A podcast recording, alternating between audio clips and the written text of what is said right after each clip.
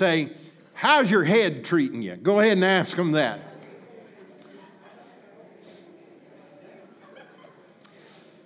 I want to get right into our message this morning.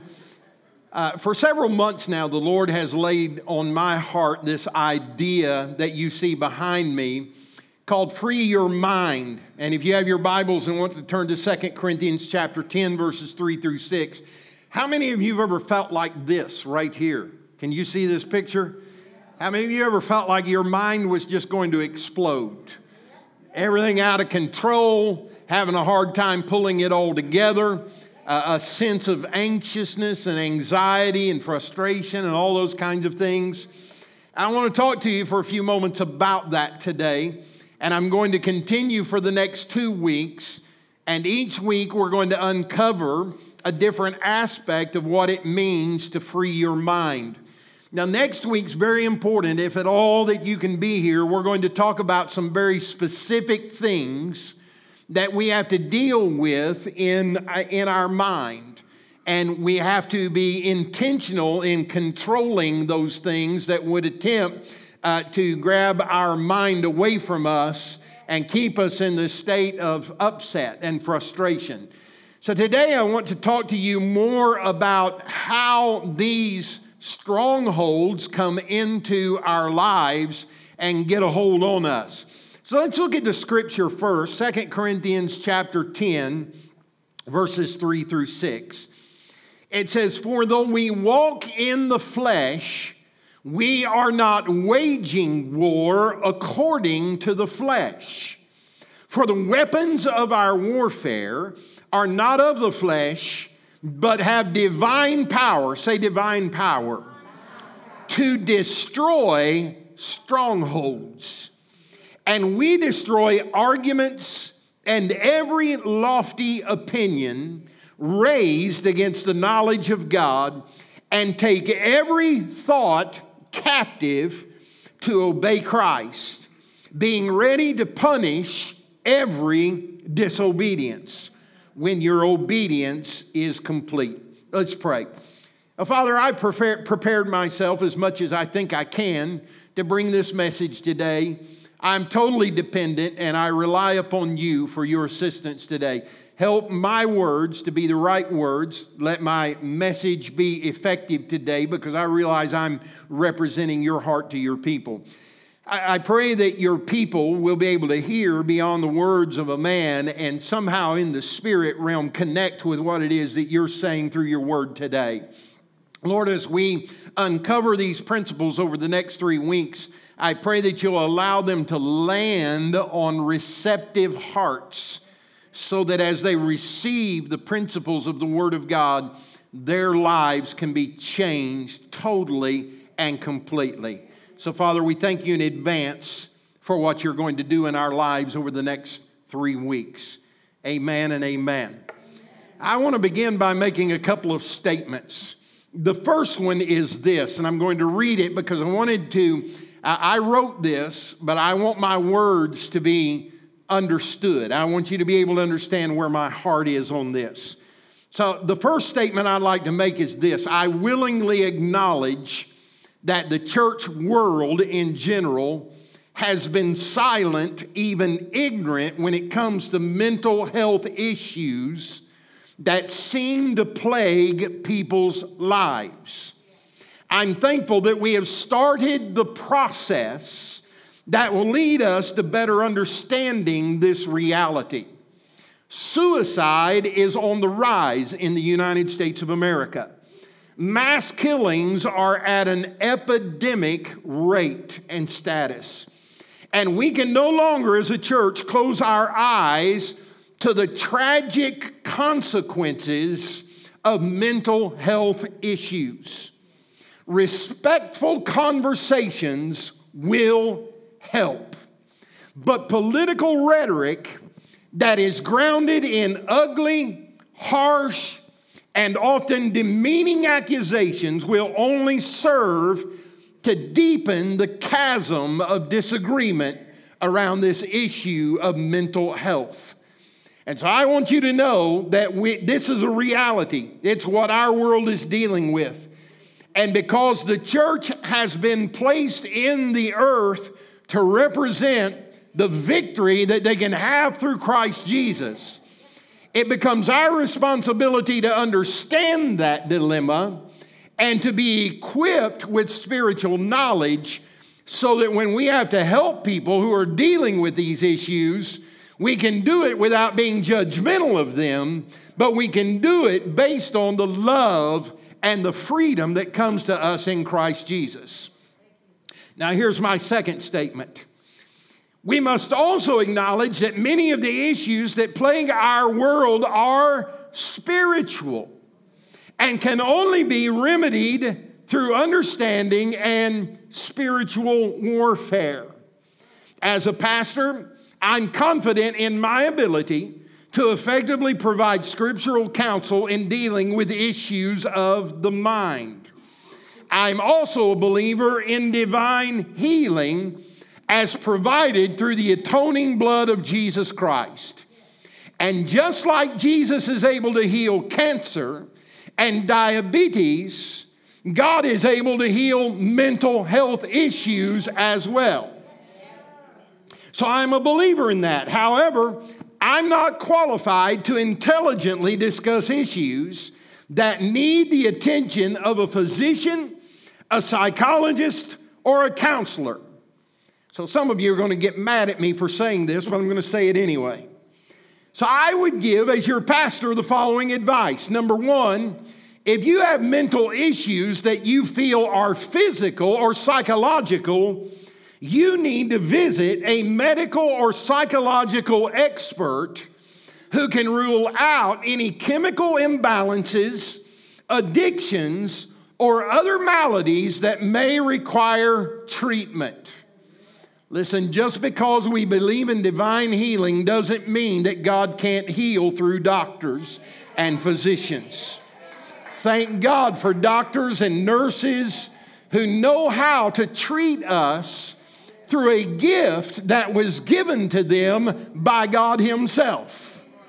So don't let anyone tell you that you are unspiritual or that you are weak if you feel like you need to go to the doctor and get some knowledge about what it is that you may be dealing with.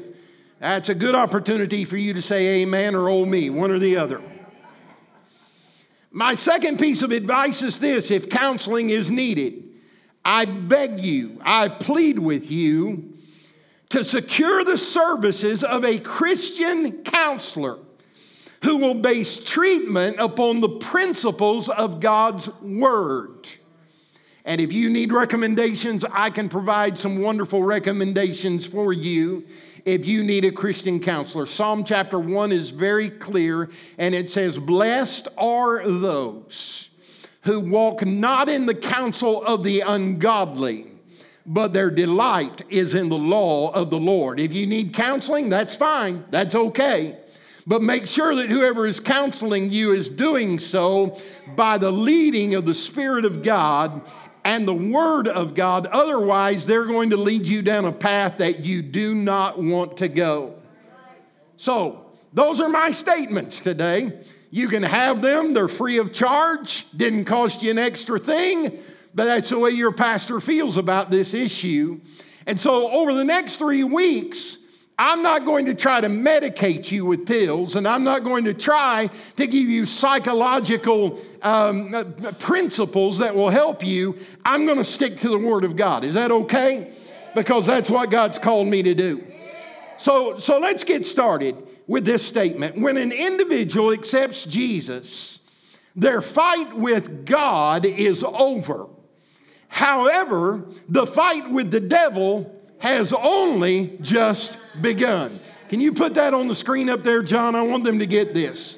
Let me say it again. When an individual accepts Jesus, their fight with God is over. In other words, your sins are forgiven. You don't have to keep asking God to forgive you for something that He has already forgiven you for. Your fight with God is over. You're saved. You are justified by faith. But if you think the fight is over, then you're mistaken because the fight with the devil has only just begun. Amen. uh, although we have desire to have good, godly thoughts that produce positive fruit, we often discover in our lives pockets of resistance that remain even after we've been saved. I've been saved for a long time, but I still have to do warfare against thoughts that reside in my spirit. Now, I want to try to illustrate this for you today with a picture. If you throw that brain scan up here on the, on the screens, I'd, I'd like for you to see this. Now, I don't know if you can see it very well, but this is a picture of an individual who had a brain scan and uh, they discovered that they had advanced from a normal brain to one that, that was diseased with dementia and Alzheimer's disease. I want you to see the progression here, not because I'm trying to uh, give you medical advice, but because I want to illustrate the spiritual concept here about pockets of resistance. Now, you'll see on the left, you'll see that, that there's a normal brain there. The, the, the healthy part of the brain is red, it is yellow, it is green, it is bright. It is illuminated. That's the part of the brain where, where positive activity is going on. It's where happiness resides. It's where confidence resides. It's where joy resides. It, it, it, it's where positive activity is taking place in our brain. But now I want you to look at the middle part and you'll see that what is blue and purple and black is beginning to grow there's always pockets of resistance. The black and the blue and the purple is always fighting against the red and the green and the yellow because it does not want it to reside there. And so it pushes back. It is resisting against it. And so as the disease progresses, you'll notice that the black and the purple and the blue expands because the disease is taking over the healthy brain. Now, here's what I want you to see about that. If we're not constantly feeding our brain on the positive things of our faith, then those pockets of resistance can grow and cause our spiritual man to become unhealthy rather than healthy. Now, I want to share some good news with you today we have victory in this area of our life. And we can control these pockets of resistance through the power of Almighty God. The prophet Isaiah wrote in chapter 61 he said, The Spirit of the Lord God is upon me because the Lord has anointed me to bring good news to the poor. He has sent me to bind up the brokenhearted, to proclaim liberty to the captives, and the opening of the prison to those who are bound, to proclaim the year of the Lord's favor and the day of vengeance of our God, to comfort all who mourn, to grant to those who mourn in Zion, and to give them a beautiful headdress instead of ashes, the oil of gladness instead of mourning, the garment of praise instead of a faint and weary spirit, so that they may be called oaks of righteousness, the planting of the Lord, that he may be glorified. Look at your neighbor and say, God intends for you to be a strong oak tree. Amen. And then we know John 10 10, we say it a lot around here the thief, the devil comes to steal and to kill and to destroy you, but I have come that you might have life and that you might have it more abundantly. You know, sometimes we think about stealing as material stuff, and we think the devil wants to come against our money and our and our cars and, and all that kind of thing. I'll tell you what he'd rather have. He'd rather have control of your mind. He'd rather get in your mind and get you to think ways that are contrary to the Spirit of God. Because if he can control your mind, he knows that he has you in his hands. So there's good news. So today I want to talk to you about three places where these pockets of resistance can enter into our mind. The first one is that they can come from a dark place. A dark place. Now, I don't want you to think that I'm talking about the devil here, although when we talk about dark things and dark places, we generally think of evil. But what, what I mean here is that a dark place is a place where there's, there's no light. Spiritual darkness exists where there is an absence of light. Can you throw that up on the screen there, John, so they can see it? Spiritual darkness exists where there is an absence of light. Now, I want to do something for the sake of illustration, but before I do it, I want to warn you because I don't want to frighten anybody. And if there are any children in the house this morning, I want you to go ahead and get them close to you so that if they get frightened by what I'm about to do, you can comfort them. But I'd like Bill, if you would, to look at the light panel.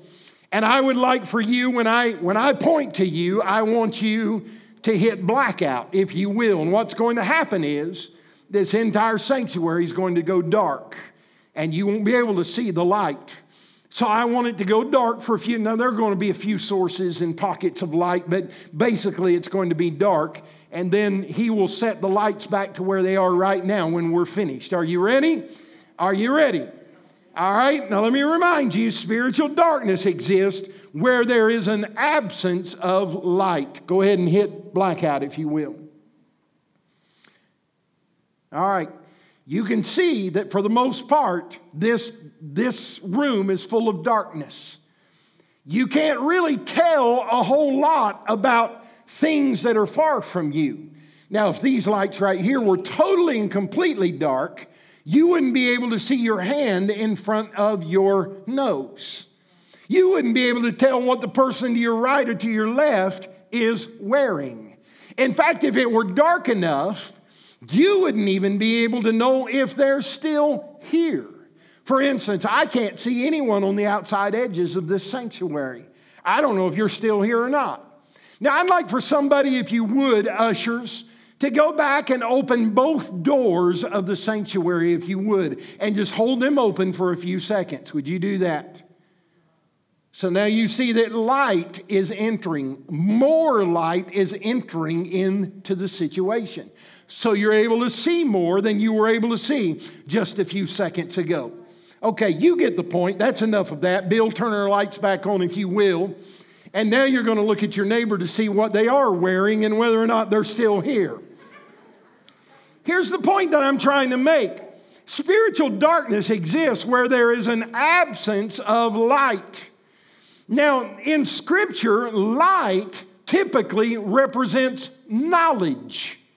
It understands information with understanding, and that is accompanied by wisdom. You've heard me talking about that lately.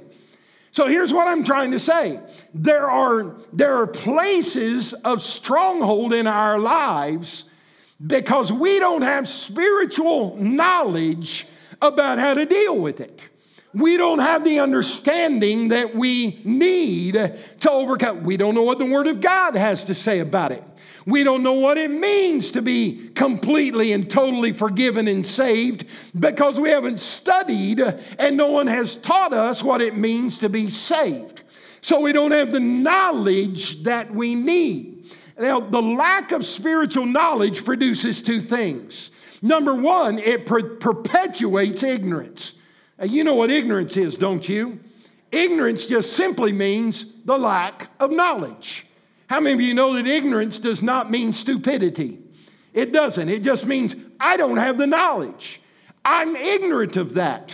I don't know how to do that because I don't have the knowledge that I need. So if we remain in a state of not having knowledge, then we perpetuate that ignorance in our lives. And if we're not careful, it can build up a stronghold in our life that prevents us from being victorious in that area of our life because we don't have the knowledge and the understanding and the wisdom that is necessary to pull it down. So, dark places. It also produ- produces impotence. Have you ever heard yourself say, Man, I wish I had the power of God over this area of my life? I wish I had the power. I wish I had the anointing. I wish I had the, the ability to overcome this.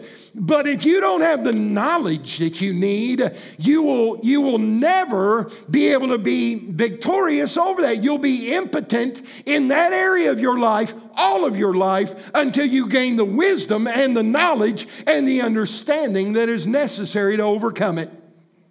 So, what's the answer? Psalm 119, verses 129 and 130. I love this passage of scripture.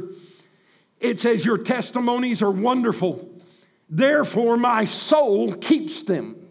The unfolding of your words gives light, it imparts understanding to the simple. So, what he is saying here is that your answer is in the Word of God. It's not in the world. It's not in the systems of the world. You won't find it through Buddha. You won't find it through Muhammad. They don't have a clue about the spiritual information that only Jesus Christ has, and it can impart to you through the Holy Spirit who teaches us all things. And the Holy Spirit, when He's teaching us all things, teaches us about what the Word of God has to say in our lives. Amen so they can enter into dark spaces and dark places. Secondly, strongholds can, can take hold in hard places. A stronghold may exist on any place there is a fixed set of ideas, a mindset, or thoughts or behaviors that are in conflict with revealed truth. Can you put that up there, John? A stronghold may exist any place there is a fixed set of ideas, a mindset, thoughts, or behaviors that are in conflict with revealed trip, truth. Now, let me explain to you what he's trying to say. If you've determined in your mind that you're going to be stubborn with God and stubborn with the Word of God, strongholds can build in your spirit if there's something in the Word of God that you know is true, you know that it's truth, it's based on Scripture, it very clearly says it in the Word of God, but you've decided to be stubborn about it and refuse to receive it and activate that principle in your life, eventually a stronghold will build up in your heart and in your spirit because you are fighting with and in conflict with the Word of God. Now, here's what he's talking about here he's talking about traditional thinking, he's thinking about traditional thoughts. Now, I know what some of you are thinking and where you think I'm going now. You're thinking about, well, we need to return to the old days where women wore their hair up on top of their head like beehives and wore dresses all the time and we sang out of the hymnals and all that kind of stuff. We need to get back to the way things used to be. Listen, it ain't never going back to the way things used to be. I am not going to go out to my vehicle and start cranking on the outside and the front of that thing in order to get it started.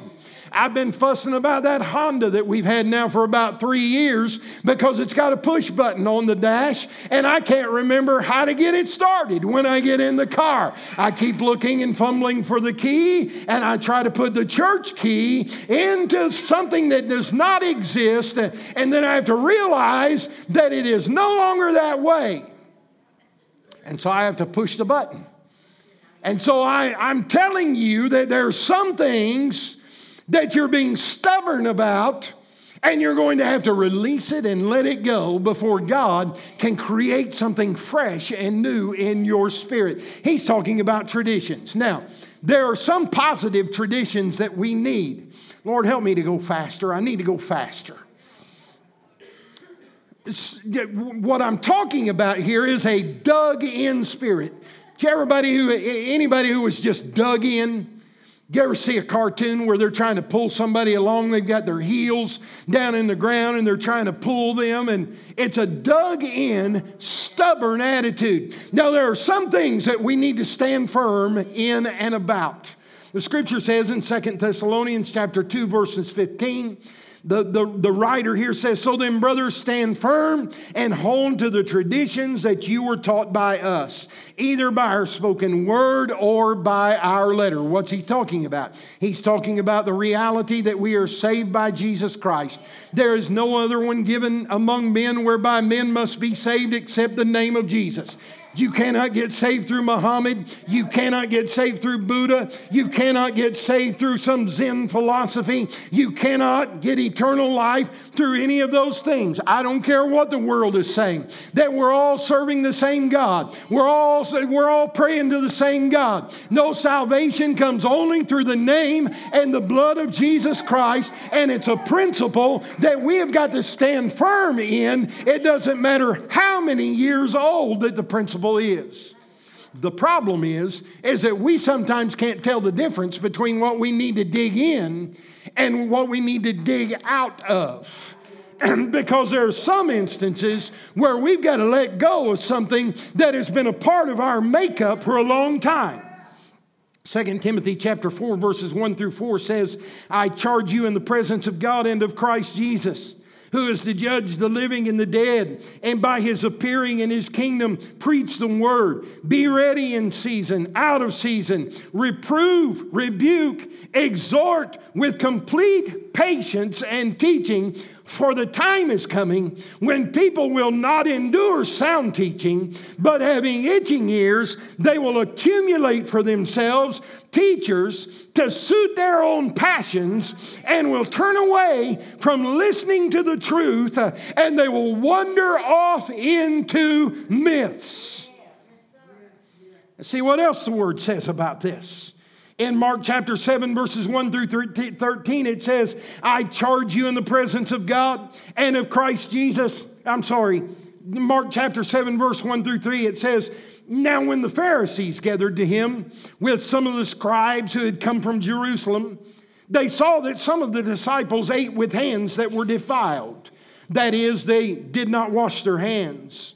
For the Pharisees and all the Jews do not eat unless they wash their hands properly, holding to the tradition of the elders.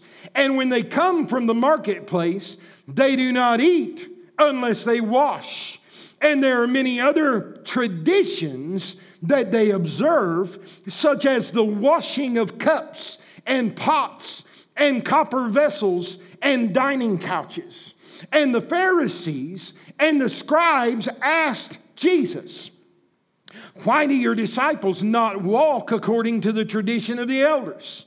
But they eat with defiled hands. And he said to them, Well, did Isaiah prophesy to you, hypocrites? As it is written, this people honors me with their lips, but their heart is far from me.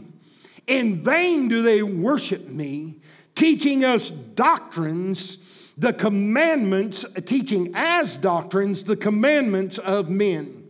You leave the commandment of God and you hold to the tradition of men. And he said to them, You have a fine way of rejecting the commandment of God in order to establish your tradition.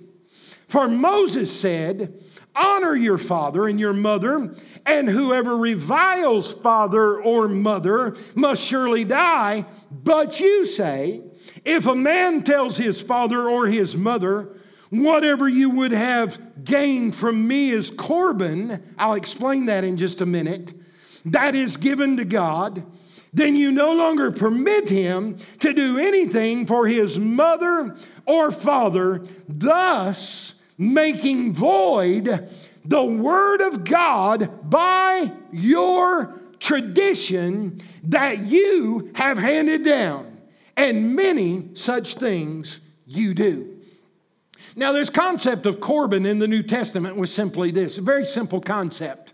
When I became an adult, I didn't stop honoring my mother and father. The scripture says in the Ten Commandments, honor your mother and father. It's the one, it, it comes with a promise of long life.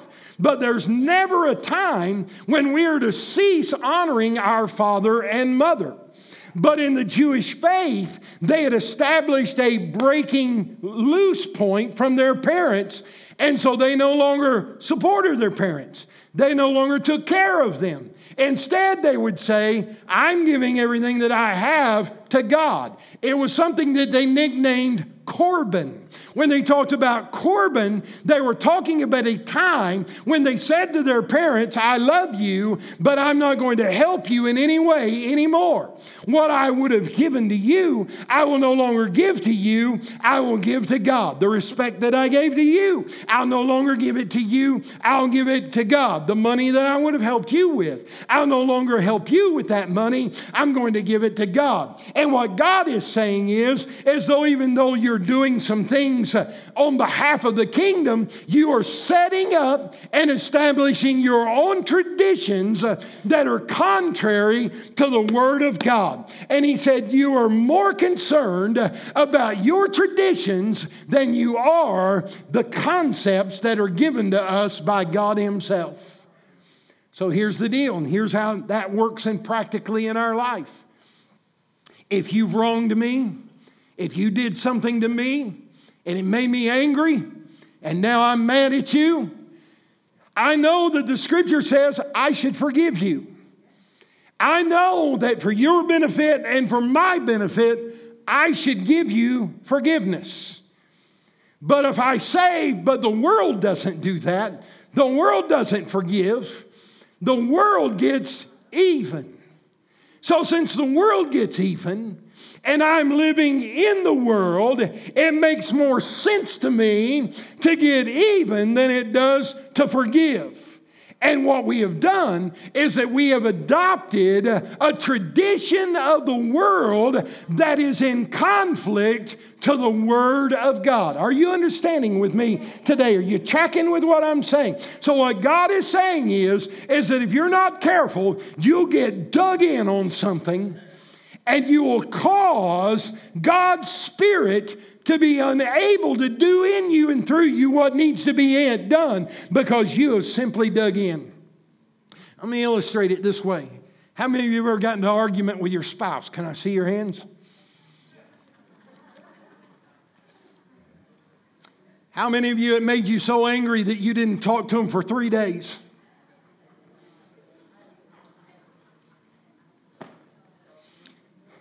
How many of you, they made you so angry that you decided, I'm going to get even one way or the other? I'm going to short sheet the bed. I'm going to empty out the whipped cream can and put shaving cream in it so that when they put whipped cream uh, on their lemon ice box cake or pie, that they'll be eating shaving cream instead of whipped cream. Anybody ever do that? How many of you ever baked them a, a cherry pie, but instead of cherries, you use black olives? Can I see your hands? Now, those are crazy examples, I understand. And yet, we can, if we're not careful, establish strongholds in our lives because we refuse to do what the Word of God says. You know what the Word of God says? Don't let the sun go down on your wrath. So if you're angry with your spouse and they decide I'm not going to talk it through, this will have to take place two or three days from now, the scripture says that you're not supposed to let the sun go down on your wrath. So I take that pretty literal. That means that if your spouse goes to bed and doesn't want to talk about it, you and the go in the bedroom and turn the light on and say, I am not going to let you sleep until we have worked this thing out.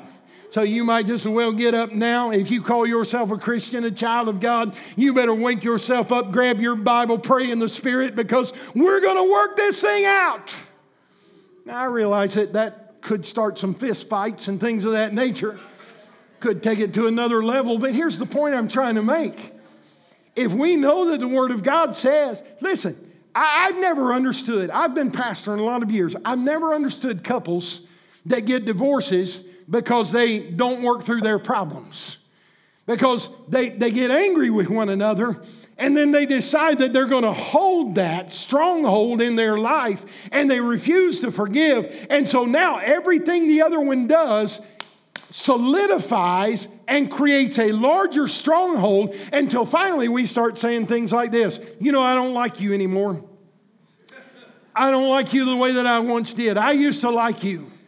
But I'm telling you, I, I can't even hardly stand to look at you anymore. You say, do people actually say that to their spouses? Oh, trust me. Trust me, that and a whole lot worse. I don't like you anymore. I see on TV all the time divorces that are taking place. And one of the last things they say to each other is, you know, I don't love you anymore. You know what caused that? Some kind of stronghold. Now, listen, I understand there are biblical reasons for divorce. I get that. I understand that. I'm not talking about that. If some, if one of your, if your, I started saying one of your spouses, delete that from the tape if you can. I can see people on live stream right now that got a spouse sitting on either side of them watching this. If your spouse has been cheating on you and having affairs with people, and, and they refuse to stop and ask for forgiveness, Scripture gives you a reason for divorce. Let me tell you another thing. If you've got a spouse that's being abusive to you, physically abusive to you, and is beating on you and, and, and, and breaking your bones and doing physical damage to you, you have a right to leave that environment. God doesn't expect you to stay in there. So I understand that there are reasons for divorce, but there is no reason for Christians to divorce when the situation can be resolved by applying principles of the Word of God. Somebody say amen. amen. You're getting awfully quiet in here. But we have to be careful of those things that we have dug into. Here's you a virtual amen. There's a time to dig in, and there's a time to dig out. Next time that you're waffling between, you know, what to do and how to go about doing, asking yourself, should I dig in? Is this argument based upon a principle of the Word of God, a foundation of my faith? Is it time for me to dig in and refuse to move based on my convictions and the Word of God? Or am I just being stubborn? Am I just being stubborn about this? And is there some wiggle room on this issue so that I can dig out of this traditional mindset and this stubbornness and see things in a new way? You say, Are you still talking about the mind? I absolutely am. Because these things happen in our mind. And if we don't control our mind, then our mind will control us. So strongholds come in dark places, which means there's a lack of knowledge. Strongholds come in, in hard places, which literally means an entrenchment, a hard place, a stubborn place, if you will. And then, in the last thing I want to share with you, and I'll, and I'll close for this week, is that they come in spongy places. Spongy places. And here's what I mean by that. If you have a spongy mind, it means that you are vulnerable to suggestions. It means you're vulnerable to suggestions. Here's a virtual amen. A spongy place is evident when the devil's thoughts or the world's philosophies seem more credible than God's. Did you catch that?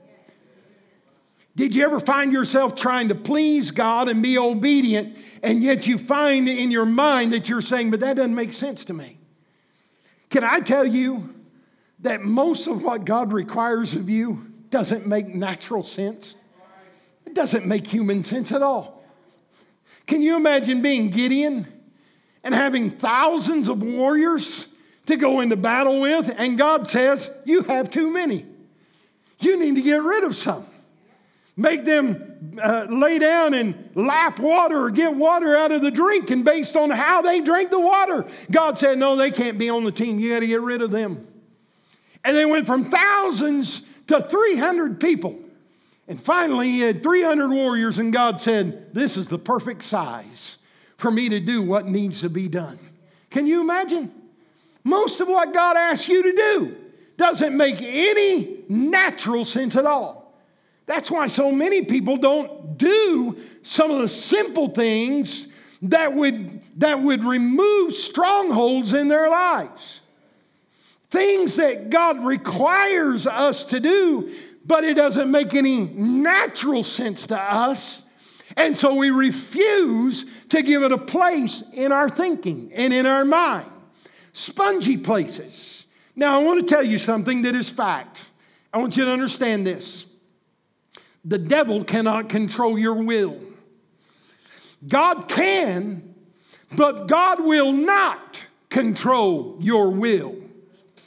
Both can and will influence your thought life, but the final choice always belongs to you. Donna, would you and Jane come up here for just a minute and help me preach? All I want you to do is one of you stand on one side and one of you stand on the other. Come over here, Jane. And Donna, you stand here. I'll, I'll shake hands with you. I'll shake hands with you. No, I ain't shaking hands with you. It good to have Jane back from California? She's been gone about two weeks. I've held this message off for all that time so that she can help me preach this. Now, in case you're wondering who these people represent, let me, let me introduce you first of all to God. This is God. Quite appropriate, don't you think?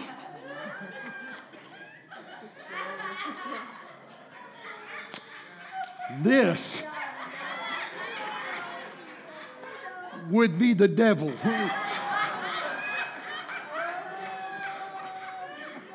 So you have God and you have the devil.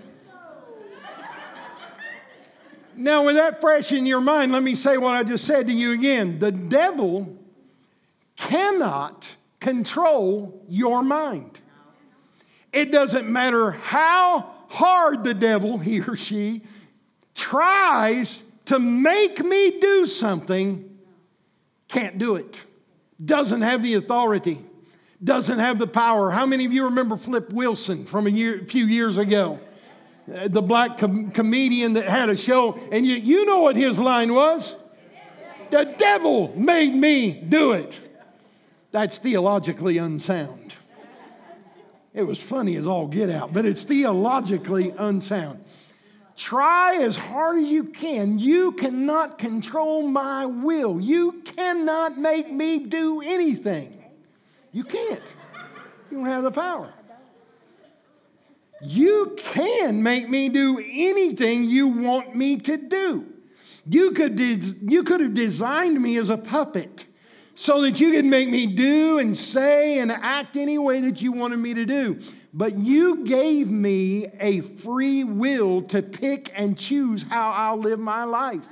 So you can control my will but you refuse to do so because you want us to serve you out of our choice.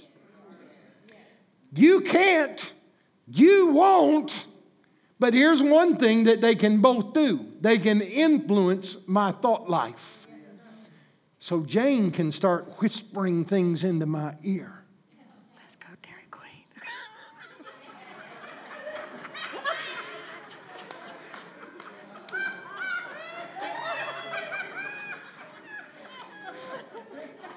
you, you don't even want to know. But I can tell you it wasn't grounded in Scripture, it wasn't theologically sound. No, I'm just kidding. She just wants to go to the Dairy Queen when church is over. That's all she wants. She can influence my thinking. She can influence, the devil can, what I'm thinking and what I might want to do what I might desire to do, so that I'm trading my desire to please God for my desire to please myself. I don't ever do anything to try to please the devil. As a Christian, that is a foreign way of thinking. But if I try to please myself and it is contrary from the things of God, even though I'm not trying to please the devil, I am in effect pleasing the devil by being selfish. Does that make sense to you? Now, God will influence me through the things of the Spirit. Whisper something into my ear. Oh, she loves me. That's a good one because there are so many people they don't feel, how could God love me? I'm unworthy. I, God can't love me. I, have done things that I'm ashamed of. I came from a background that, that was horrible, but that does not change the fact that God loves you. And so when you're thinking that nobody loves you, everybody hates you, I think I'm going to go outside and eat some worms, then you remember in your spirit that God said, I love you with an everlasting love. Nothing can separate you from my love. Nothing, nothing, nothing. So they can both influence me from their perspective, but only I have the will and the right to choose which I'm going to do. So, am I going to go to the Dairy Queen with Jane after church? Or am I going to love myself because I have been confirmed by the representative of God that God loves me with an everlasting love? Thank you, ladies. You've done a good job, and you're not really the devil. I...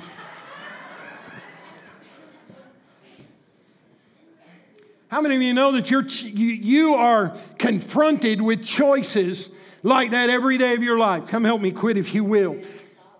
So let me ask you this what influences your spiritual thinking? What influences your spiritual thinking? Is it your emotions? Do you live by feelings instead of faith? Is it a worldly philosophy? Is it the arts? Is it the music that you listen to? Is it the television shows that you watch? Is it the books that you read? I, I, just recently watched Creflo Dollar's rendition of how to pick somebody to date, and he got on the Fifty Shades of Grey. And he told his wife, Taffi, he said, There ain't going to be none of that in my house. He said, Taffi, you better get your ropes and put them away. We ain't doing nothing like that in this house. I laughed until I cried. It was hilarious. But the point is right on mark. What influences you? Who influences you? What are you putting in? Is it fleshly passion? I've heard men say to me, Did you notice so and so today? Man, she looked fine. No, I didn't notice. Because I've chosen to discipline myself to consider one person in my life as being fine in that way. If I start looking at others and start deciding whether or not they're fine or not, then there's going to come a time in my life when I may pass over from appreciation of the way someone looks to where I begin lusting after them. And the Bible clearly states that if you look at someone, the scripture says, if you look, a look at a woman and you want to have relations with her in your mind, even though you don't do it, it's as though you already have because you have conceived that thing in your mind. So I ask you again are you being spongy? Are you open to suggestions? 1 Peter 5 7 through 9 says, Casting all your anxieties on Him because He cares for you. Be sober minded, be watchful. Your adversary, the devil, prowls around like a roaring lion, seeking someone to devour. Resist him firm in your faith, knowing that the same kinds of sufferings are being experienced by your brotherhood throughout the world. Ephesians 4 and 25 through 27 says, Therefore, having put away falsehood, let each one of you speak the truth with his neighbor. For we, we are all members one of another. Be angry, but don't sin. Don't let the sun go down on your anger, and give no opportunity to the devil. 2 Peter 1 3 through 8, His divine power is granted to me all things that pertain to life and godliness through the knowledge of Him who has called us to His own glory and excellence, by which He has granted to us His precious and very great promises so that through those promises I may become partakers of the divine nature, having escaped from the corruption that is in the world because of sinful desire.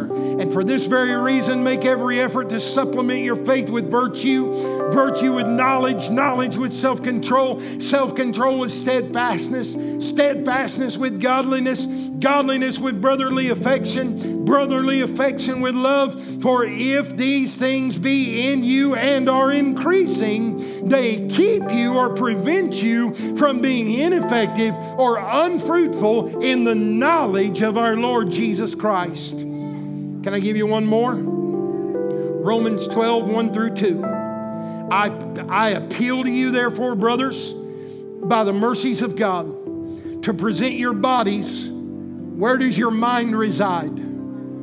Is it in your safe at home or is it in your kitchen pantry at home. No, it's in you. Present your bodies, therefore, your minds as a living sacrifice, holy and acceptable to God, which is your spiritual worship. And do not be conformed to this world, but be transformed by the renewing of your mind, that by testing you may discern what is the will of God what is good and acceptable and perfect.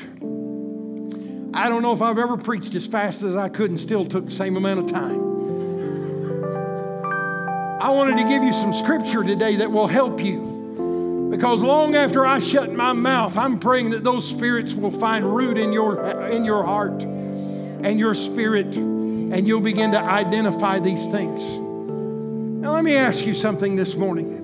How many of you really feel like it's time in your life to take some control over the thoughts that have lived in your mind and in your heart for too long? You're tired of living outside of victory and you want victory in that area of your life. Well, here's what you're going to need to do you're, you're going to need to be vigilant and see if in those dark places where there is no knowledge, no spiritual knowledge, you're going to have to find the knowledge that you need to be victorious. In those hard places where you've just grown stubborn, where you know what the Word of God says, you know what the truth is, but you've just made up my mind, I'm just not going to do it. You've become stubborn and dug in in that area of your life, it will create a stronghold in your mind. And you'll never be able to free your mind when you're being stubborn with God. Or maybe you're one of those that your, your mind is spongy. It's just, you know, the, any suggestion that somebody makes, you're okay with that. It's like the individuals that we all know that when you go to the restaurant, you make them order last because if they order first, every time somebody else puts an order in, they say, Oh, that sounds good. Could I change my order to that? Would you mind? No, I don't mind. I'll do it. And then somebody else's orders, and then it's, Oh, that sounds good too. Could you change that? And you make them order last because you know that they're going to change every time they hear a suggestion that is different from what they really, really want. So everybody else orders and then they have to choose and make a choice. Let me tell you today, we have got to get to the place where our minds are no longer spongy when it comes to our faith belief system. We have to know what we know that is based upon this word. And then we've got to dig in to the scripture and we've got to dig out of those mentalities that keep us stubborn before the Lord. Will you stand with me this morning? I hope I got through to you today. I hope the Word of God found its mark today. Because the only way you're going to free your mind is through scriptural principles. When you discover what the Word of God says and what God has for you, that's the only way that you're going to overcome. If you would, bow your heads and close your eyes. Let me ask you this morning. You'd say, Pastor, I'm one of those people that I've got a few dark places that I need to deal with. There are some things in my life that are dark and strongholds are set up there because I don't know what I need to know about that particular thing in my life. If that's you, can I see your hand right where you right, right where you are? Yeah, leave them leave them up for just a second if you will. Okay, put them down. Now maybe you're the ones the next group you'd say, "Pastor, I'm stubborn as can be." And I've got some hard thoughts and stubborn thoughts that I need to break down. I need the help of the Holy Spirit to be able to do it. I need to dig out of some of the things that I have dug into that are contrary to the Word of God. Can I see your hand this morning? Thank you. And then maybe you're one of those that you'd say, Pastor, I'm one of those spongy minded people. I hear suggestions and I think, oh, you know, maybe that's right. And I hear another suggestion, I think, maybe that's right. And I hear another one and I change my mind again. And I realize that the Bible says a double minded man is unstable in all his ways. But, Pastor, I've been spongy. And I need the Lord to get me to the place where I'm not open to the suggestions of the enemy but I'm only open to the suggestions of the Spirit. Can I see your hand this morning if that's you? If you if you've been spongy, if you're open to suggestions.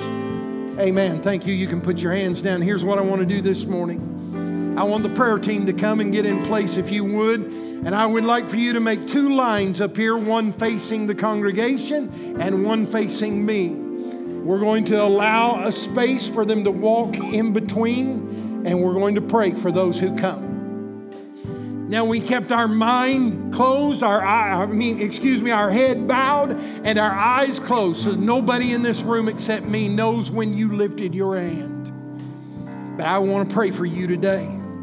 Now we don't have time for you to come in here and stop and stay for a half hour. You're going to have to keep walking so that we can get everybody through here. But I'm going to come down here and we're going to pray for you today.